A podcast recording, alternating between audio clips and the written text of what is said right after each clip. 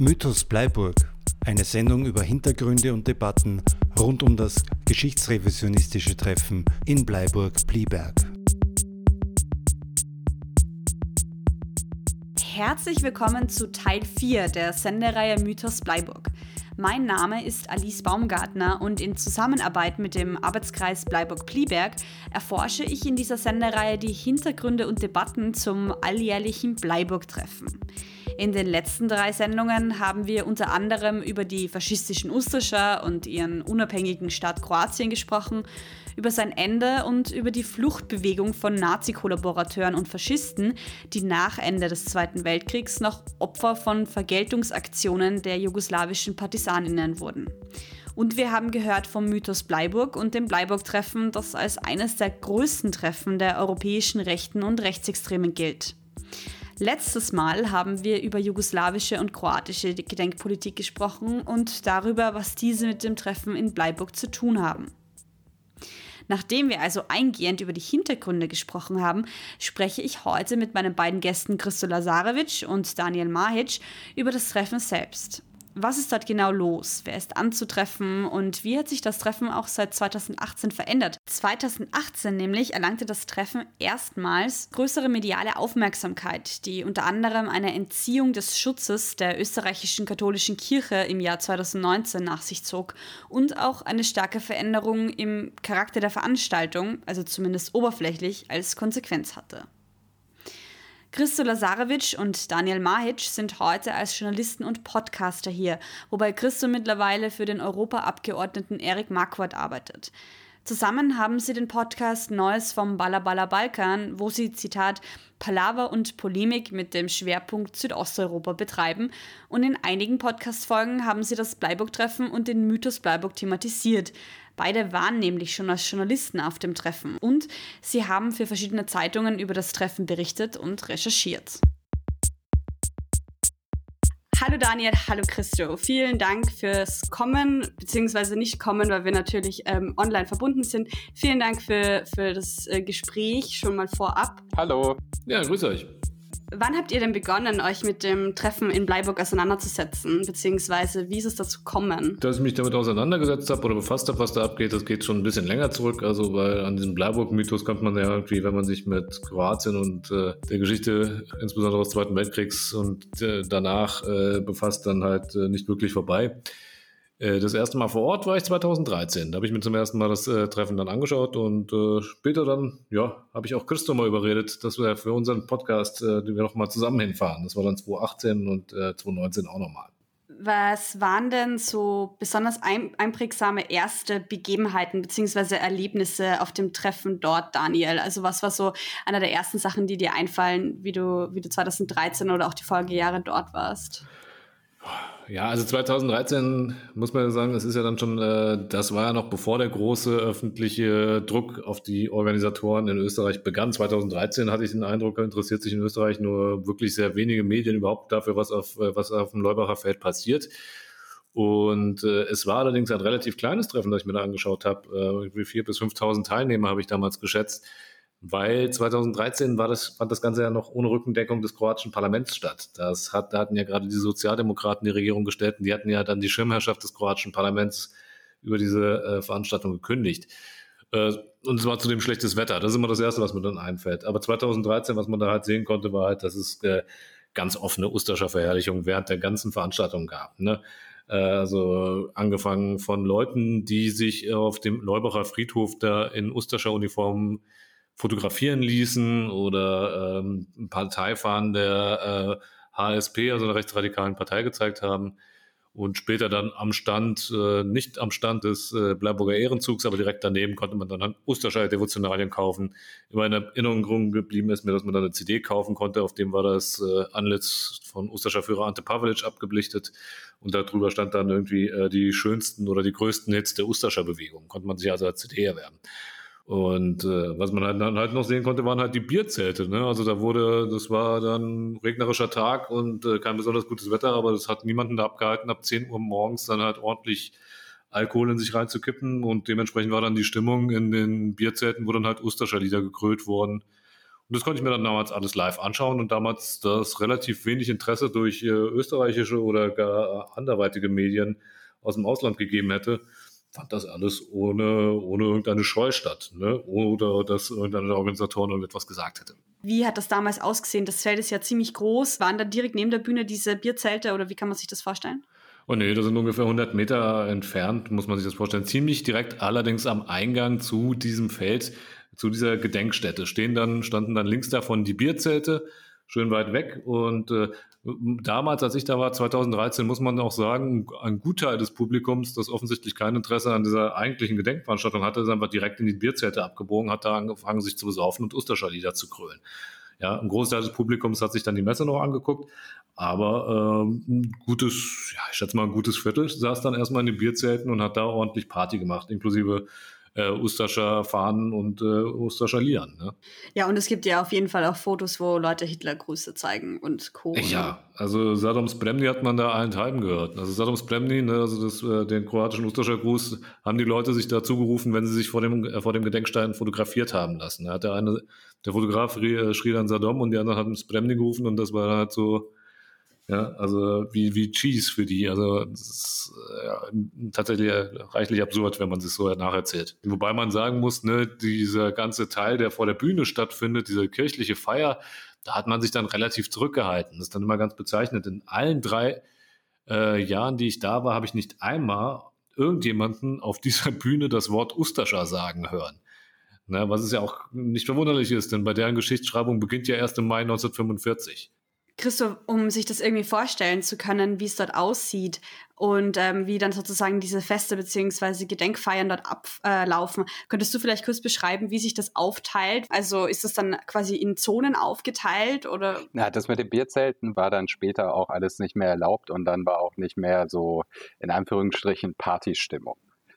Es geht meistens damit los, also der erste Punkt im Programm ist, dass man auf einen Friedhof geht und dort der, in Anführungsstrichen, gefallenen kroatischen Armee gedenkt. Ja? Also das Narrativ ist natürlich, die kroatische Armee hat sich dahin zurückgezogen und wurde dann von den blutrünstigen Partisanen ermordet.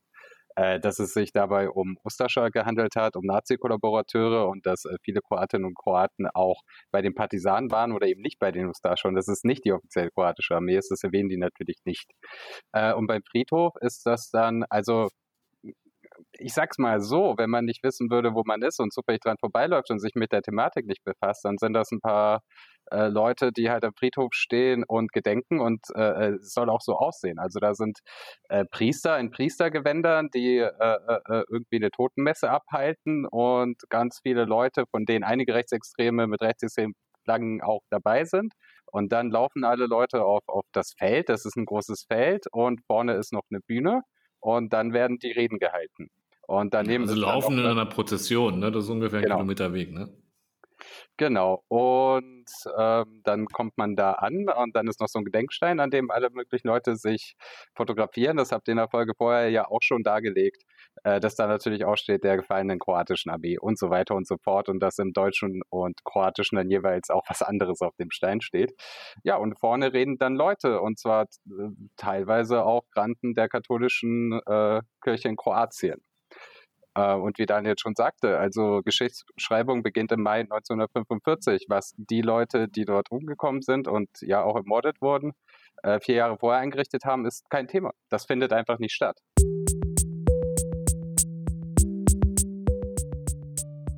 Krsto, was war denn für dich so die einprägsamste Begebenheit oder oder vielleicht auch die einprägsamsten Begebenheiten auf dem Treffen, wie du dort warst?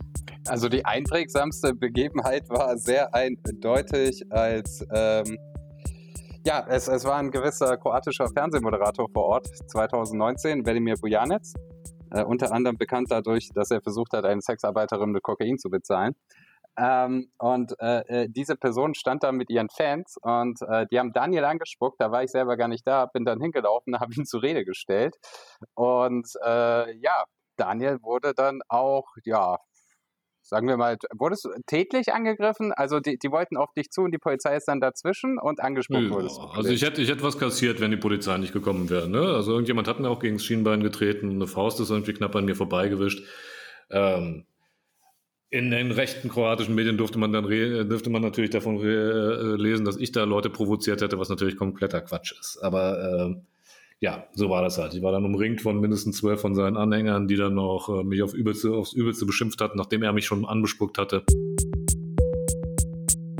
Als Journalist, der in der Vergangenheit kritisch über das Treffen berichtet hat, wurde Daniel also angespuckt und körperlich angegriffen, wie die beiden erzählen.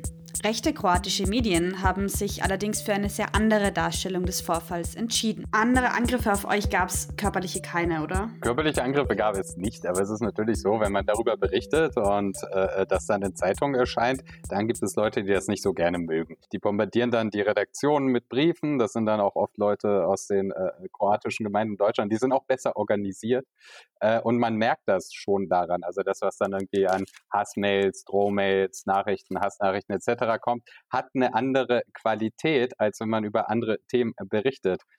Ich war ja eine Zeit lang Korrespondent in der Region und hatte das Glück, sowohl von serbisch-bosniakischen als auch kroatischen Nationalisten angegangen worden zu sein. Es ist aber schon auffällig, dass von kroatischer Seite einfach am meisten kommt. Und ich glaube nicht, dass es daran liegt, dass kroatische Rechtsextreme sehr viel schlimmer oder unfreundlicher sind als serbische Rechtsextreme, sondern ich glaube, die sind einfach sehr viel besser organisiert, gerade in Deutschland und im deutschsprachigen Raum. Und die geben dann halt über ihre Gemeinden beziehungsweise über ihre Vereine, geben die bekannt, ja hier, die und die haben darüber geschrieben, das verbreitet sich dann da und dann gibt es einen ganzen Rattenschwanz an Publikationen, Internetseiten etc. pp., indem man halt zur Zielscheibe gemacht wird. Und das hat eine ganz, ganz andere Dimension, als wenn man kritisch über andere Themen in anderen Balkanstaaten berichtet. Und um mal ganz konkret, also jetzt 2019, nachdem es einen Angriff da auf mich gab, da wurde ja dann nicht nur in der Sendung von Bujanec, wurde ich nicht nur gewürdigt irgendwie als vermeintlicher Antifa-Provokateur. Nein, es gab ja auch noch die rechtsradikale Zeitschrift Hrvatski Tjednik hat uns, also Krsto, mich, 2 Kolleginnen aus Österreich und noch einen Kollegen von der Deutschen Welle auf die Titelseite gehoben und uns sozusagen als die internationale Tito-Jugend betitelt, die versucht hätte, Bleiburg zu verhindern. Ein zentraler Grund dafür, dass das Bleiburg-Treffen so viele Jahre in einem so großen Ausmaß stattfinden konnte, war, dass es als religiöse Veranstaltung angemeldet war. Viele VertreterInnen der katholischen Kirche nehmen auch jedes Jahr an dem Treffen teil und die Messe ist zentraler Tagesordnungspunkt am Treffen. Rechtsextreme neben kroatischen Nonnen und Priestern. Finden da quasi 2 Veranstaltungen in einer statt? Eine, wo die Ustascher verherrlicht werden und auch Granden der deutschen Neonazi-Szene schon mal aufgetaucht sind. Und eine, wo KatholikInnen den gefallenen Ustascher Soldaten gedenken, weil auch diese einen würdevollen Tod verdient haben? Kann man das so trennen zwischen Rechtsradikalen und der Kirche? Nein, kann man nicht und das ist auch nicht so gewollt. Ganz im Gegenteil. Das Gegenteil ist gewollt. Ich habe in einem meiner letzten Artikel dazu geschrieben, Bleiburg, das ist eigentlich auch jedes Jahr die symbolische Erneuerung des Bündnisses zwischen kroatischen Nationalisten und der kroatisch-katholischen Kirche. Und das ist es auch. Klar gibt es die Leute, die gleich ins Zelt abbiegen, weil sie einfach keine Lust auf die Reden da vorne haben, aber es ist nicht so, als ob die sich nicht vorher bekreuzigen würden und dann nicht irgendwie das ganze religiöse Spiel auch mitmachen. Und es ist nicht so, als ob dann keine Leute, es ist nicht so, als ob vor der Bühne keine Leute mit Ustascha-Devotionalien da rumgestanden hätten. Auch 2019 nicht. 2019 musste man halt genau hingucken, weil sie gerne etwas kleinere Symbole oder verstecktere Symbole benutzt haben. Das ist da nicht zu trennen. Ne? Und die Organisatoren, die können sich auch gerne 50 Mal davon abgrenzen. Das ist verlogener Mist, um es ganz offen zu sagen. 2018 als Beispiel, der Moderator Velimir Bujanec, der mich da angespuckt hat, weil ich öfter mal kritisch über ihn gesprochen habe, hat ja eine erfolgreiche TV-Talkshow, in der auch Bleiburg mehrfach Thema war. Und 2018 war bei ihm zu Besuch Don Ante Kutlischer. Das ist der Gemeindepfarrer aus Reutlingen, der kroatisch-katholischen Gemeinde in Reutlingen und der Pressesprecher des Bleiburger Ehrenzugs. Der geht eine Woche, bevor Bleiburg dann die Gedenkveranstaltung da stattfindet, geht er erstmal zu einem bekannten faschistischen TV-Moderator in die Sendung, um da Werbung zu machen und sich zu beklagen, dass gegen ihn gehetzt wird. Und ganz davon zu schweigen, ihr habt ja auch Jasenovac, also das KZ Jasenovac schon mehrfach und den Geschichtsrevisionismus, der darum betrieben wird, erwähnt. Auch das findet in den katholischen Gemeinden in Österreich und Deutschland statt. Da werden Filme gezeigt, vermeintliche Dokumentarfilme, in denen geleugnet wird, dass es sich beim KZ Jasenovac um ein Todeslager handelt. Unter anderem übrigens auch in der Gemeinde in Reutlingen von Don Ante Kutlischer, dem Pressesprecher des Bleiburger Ehrenzuges. Man muss sich einfach klar machen, das Engagement der katholischen Kirche dafür Bleiburg ist nicht zu trennen von dem Engagement auch katholischer Geistlicher für den Geschichtsrevisionismus in Sachen KZ Jasenovac und der Verbrechen des Ustascher Regimes. Woher weißt du das, dass die diese Filme in dieser Gemeinde zeigen? Weil sie dafür Werbung gemacht haben, ganz offen. Da gab es Plakate dafür, wo das drauf stand. Das wurde in kroatischen Medien berichtet, das, und teilweise gibt es davon Fotos. Das waren also, und wir haben, also Krsto und ich haben auch darüber berichtet dann anschließend. Ne? Beide Journalisten sehen eine klare Verbindung zwischen den rechten und rechtsextremen Narrativen und Personen rund um das Bleiburg-Treffen und den kroatisch-katholischen Gemeinden in Deutschland und Österreich. Also die kroatischen Gemeinden in Deutschland haben einen Schwerpunkt in Hessen, Baden-Württemberg und Bayern. Ganz banal wahrscheinlich auch, weil einfach viele Kroatinnen und Kroaten dort leben. Und die sind halt oft verbunden mit, sehr rechten Narrativen, beziehungsweise mit, Filmen, die eigentlich ist das Shoah-Relativierung, was sie betreiben, wenn sie sagen, dass Jasenovac ja gar kein Todeslager war, sondern quasi ein Arbeitslager mit netten Freizeitangebot. Das klingt jetzt zynisch, aber das ist tatsächlich das, was die erzählen. Und also in fast allen Gemeinden, in denen man dann im Raum Stuttgart oder im Raum um Frankfurt irgendwie mal nachrecherchiert, haben sie diesen Film gezeigt, in dem Shoah-Relativierung betrieben wird. Und die finden nichts dran, weil das bei der Rechten in Kroatien eigentlich sehr normal ist und es auch sehr normal ist, dass solche Leute auch in der Kirche auftreten oder in Gemeindehäusern dann diesen Film zeigen. Es gab dann aber dank vor allem Daniels Berichterstattung in Deutschland doch noch mal ein bisschen Druck, weil nämlich die katholische Kirche in Deutschland, die hat diese Gemeindehäuser finanziert, etc. pp., dann auch irgendwann, zumindest manche Gemeinden, gesagt haben, hey, so geht das hier nicht weiter, das könnt ihr nicht mehr machen. Wir haben also gehört, die beiden Journalisten wurden in der Vergangenheit angegriffen und das vor allem medial. Auch sehen sie eigentlich kaum eine Trennung zwischen den rechtsextremen TeilnehmerInnen und den kroatisch-katholischen TeilnehmerInnen. Doch wen trifft man auf dem Bleiburg-Treffen jetzt eigentlich so an? Daniel, könntest du vielleicht mal erzählen, wer so das Publikum ist dort? Also wen trifft man dort? Wenn man irgendwie von der kroatischen Rechten ausgeht, kann man fragen, wen trifft man denn dort eigentlich nicht? Ne? Also da kommen jede Menge Politiker von der HDZ, inzwischen nicht mehr die Parteispitze. Andrej Plenković, der Premierminister und so, hat sich die letzten Jahre da nicht sehen lassen. Aus gutem Grund. Weil er einfach wahrscheinlich auch weiß, womit er dann assoziiert wird, wenn er dahin geht. Aber da sind trotzdem ranghohe Politiker der konservativen HDZ jedes Mal zu sehen.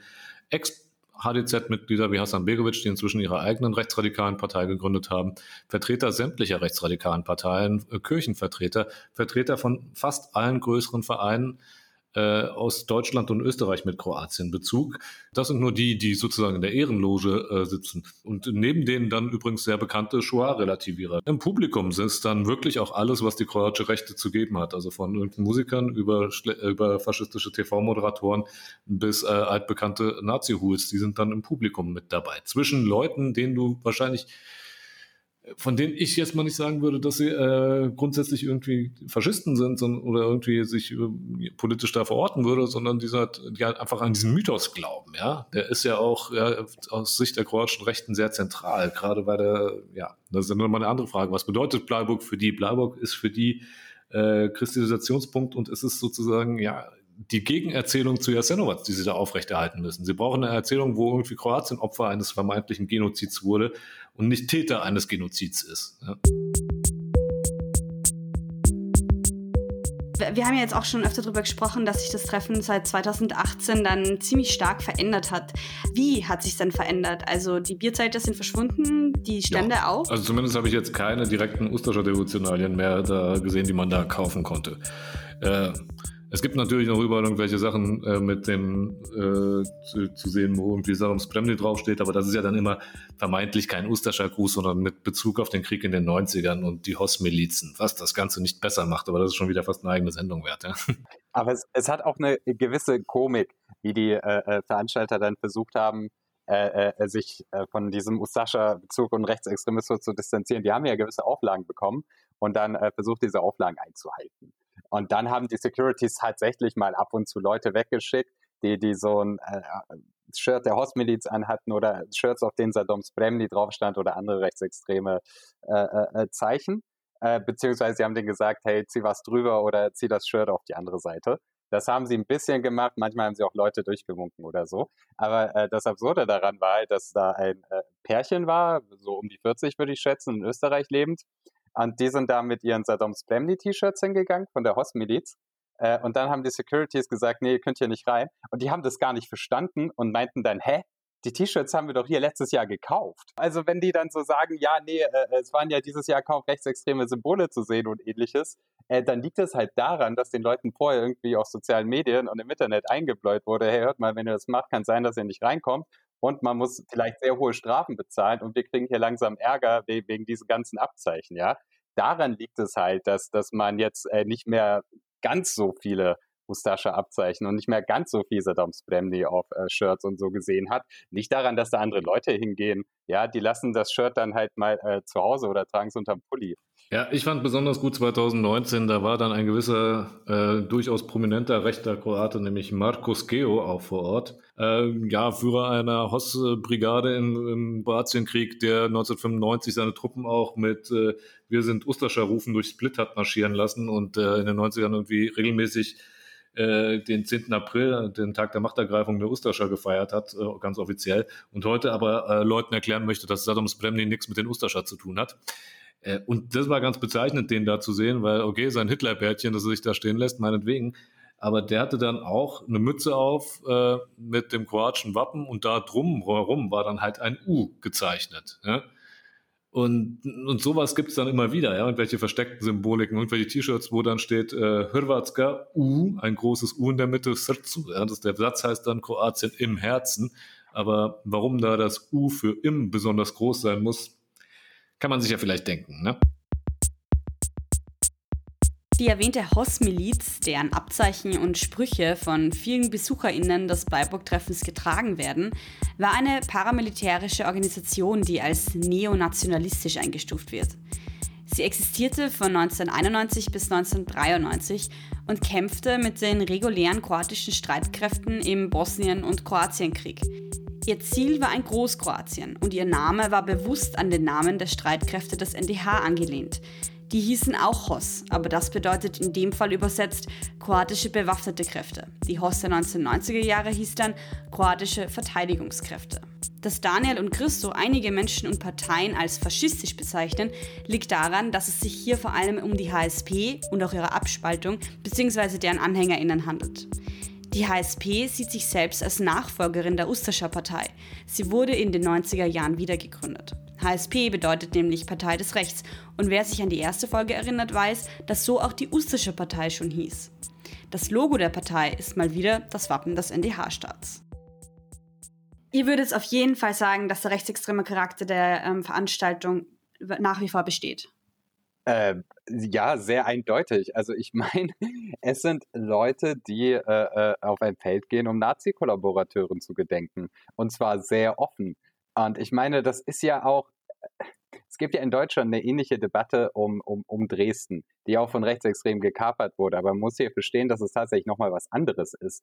Weil in Dresden, da kann man ja noch irgendwie sagen, gut, da waren ja auch viele Zivilisten, Zivilistinnen, die Stadt wurde zerstört, deswegen sind wir traurig, etc. pp.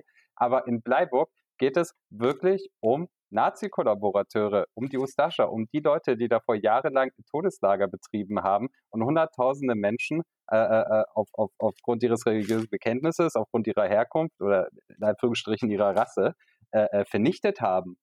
Und denen wird da gedacht, und zwar in einer sehr relativierenden Art und Weise. Man stellt sich vor, es gäbe eine Gedenkveranstaltung irgendwie für die Bombardierung Dresdens, in der irgendwie deutsche Politiker nicht mal wenigstens irgendwie erwähnen würden, dass es in den Jahren vor der Bombardierung so etwas wie Judenverfolgung gab oder KZs oder so etwas. Und genau das passiert auf Bleiburg. Da, ich habe es ja mehrfach gesagt, da beginnt die Geschichtsschreibung erst im Mai 1945. Da geht es nur um die Verbrechen, die an Ustascha begangen wurden. An Ustascha und an angeblich auch noch Hunderttausenden von unschuldigen Kroaten. Und es geht darum, das Ganze in ein Genozid zu verwandeln, ne? Es geht ja darum, die Geschichtsschreibung ist nicht, da gab es ein Verbrechen, sondern es geht explizit darum zu sagen, da gab es ein Verbrechen an Kroaten mit dem Ziel, das kroatische Volk auszurotten. Denn das ist das, was da gemacht wird. Und das ist die Erzählung, die auf Bleiburg auch weiterhin dominierend ist, die von den Organisatoren da präsentiert wird und von der katholischen Kirche in ihrer Präsenz da unterstützt wird. Und natürlich ist das nach wie vor eine geschichtsrevisionistische, rechtsextreme Veranstaltung.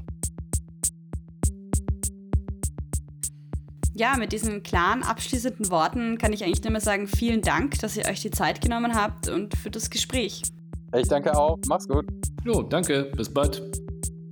Das waren also Krsto Lazarević und Daniel Mahic. Der Link zu ihrem Podcast Neues vom Balla Balla Balkan befindet sich in der Sendungsbeschreibung. Nächstes Mal spreche ich wieder mit einem Mitglied des AK Bleiburg-Pliberg, und zwar wird es um Politik und Behörden gehen und darüber, wie die mit dem Treffen umgehen.